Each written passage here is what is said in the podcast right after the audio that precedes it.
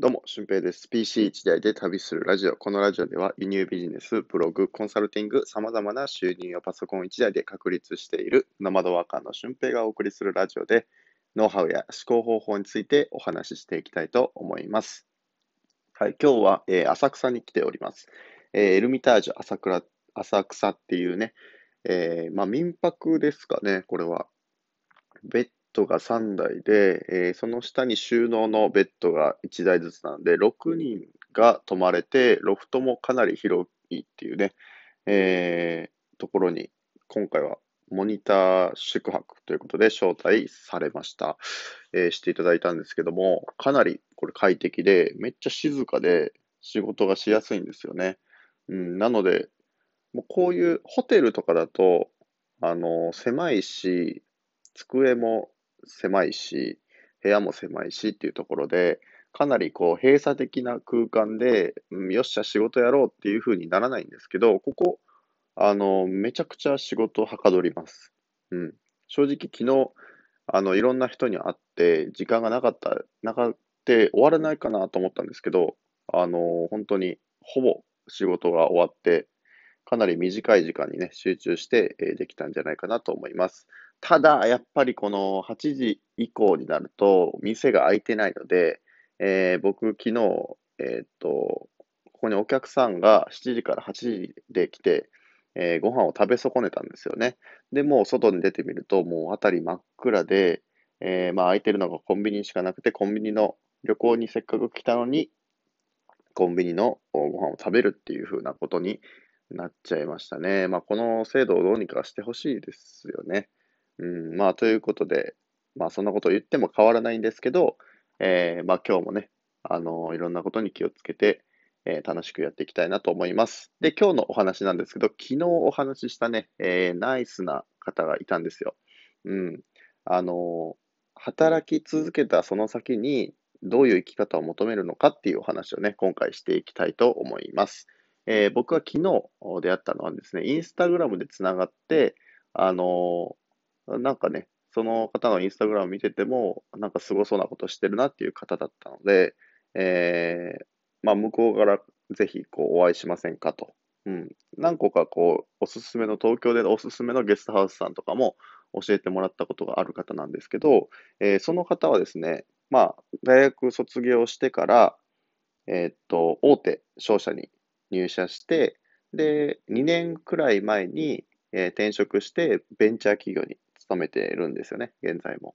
うん、で、その先の人生をこうどうしていこうかなっていうところで、えー、なんかお話しさせていただけたら嬉しいですっていうところだったんです。で、なんと、あの、男性の方で僕と同い年の方だったんですよね。だから結構話も合うし、で、えー、っと、その方はサッカーを結構バリバリで頑張ってきた方で、まあ友達には J リーグで10番背負ってるような子もいるとか、まあそんな感じですね。うん、だから僕としても、僕もバスケットボール結構頑張ってきて、えー、まあ境遇としては結構似てるんですよね。うん、国立の大学に行って、えー、スポーツも頑張って、大学でも部活やって、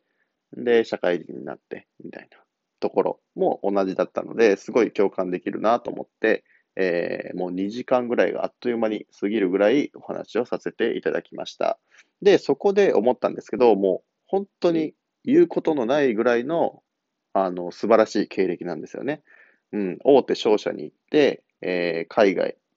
の方と取引をして、で、いずれはこうね、海外視点で、えー、仕事をするとか、まあそういうふうなことを任される立場だったみたいなんですよね。でもまあコロナでそれがなくなってしまって、あの、ロンドン行きもね、決まってたみたいなんですけど、そこでロンドンに行ったら、もうロックダウンで別に何も楽しくないよっていう風なことがこう見えてしまって、じゃあ、あの、もともとやりたかったベンチャー企業で働こうということで、今ね、働いているみたいなんですよ。うん。でも、ベンチャー企業ってやっぱり、あの、これから、あの、始まっていくサービスの中で、え、かなりこうバリバリに仕事をしないといけない。うん。で、えー、今年、このね、えー、っと、上場を目指している企業なので、そこで頑張って、その上場が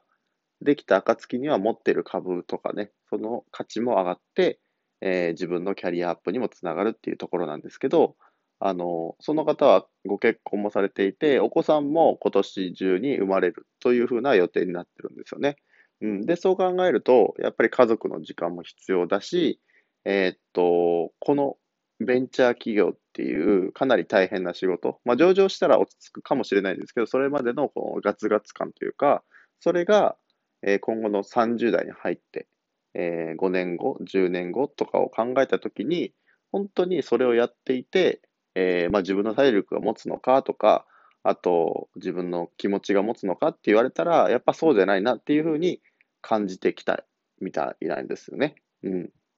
で、これかなり僕もわかるなと思って、まあ僕は、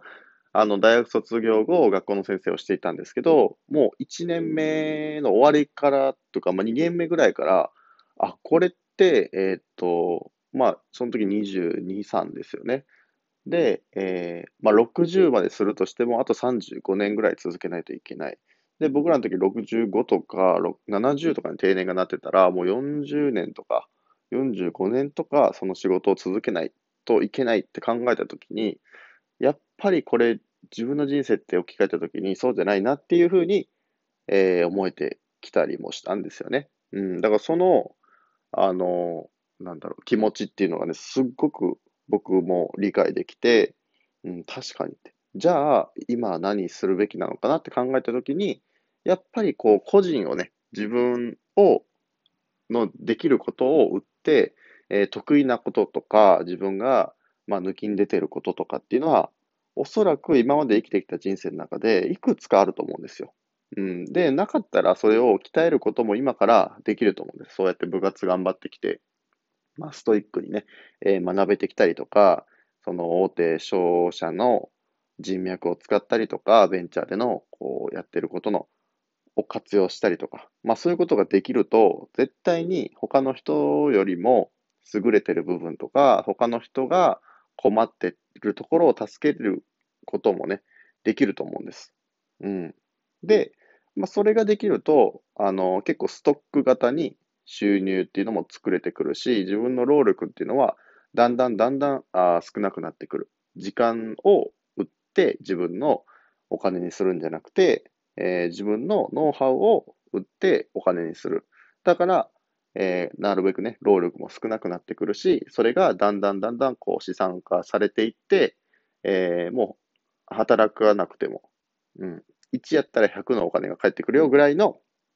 ことがね、えー、作れてくると思うんですよね。うん。まあ僕もその今、道半ばというか、だんだん労力を減らしつつ仕組み化させていくっていうところにね、えー、今力を置いているんですけども、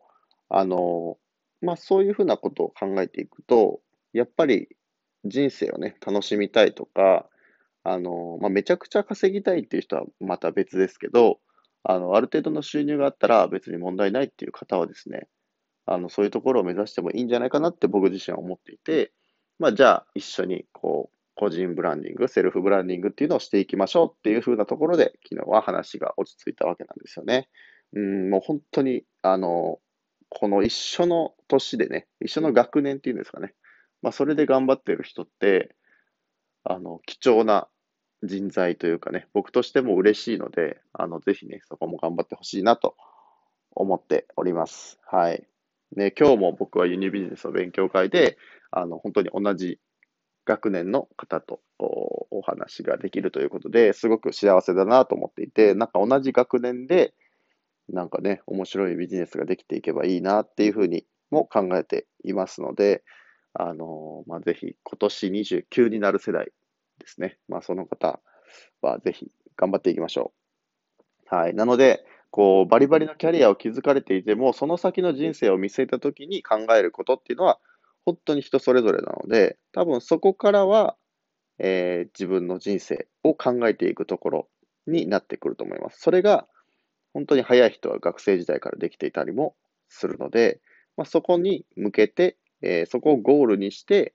自分の人生を動かしていくっていうのも一つの方法かなと思って、今回お話をさせていただきました。はい。なので、えー、本日の配信は以上です。合わせて聞きたいは、個人で発信できる、個人ブランディングができるっていうことはどういうことなのかっていうふうなことを詳しくお話ししている回がありますので、ぜひ聞いてみてください。ということでね、今回じゃなくて今日もめちゃくちゃいい日になると思うので、めちゃくちゃ楽しいことをいっぱいしていきましょう。ということで本日の配信は以上です。また次回の配信でもお会いしましょう。ほなまた。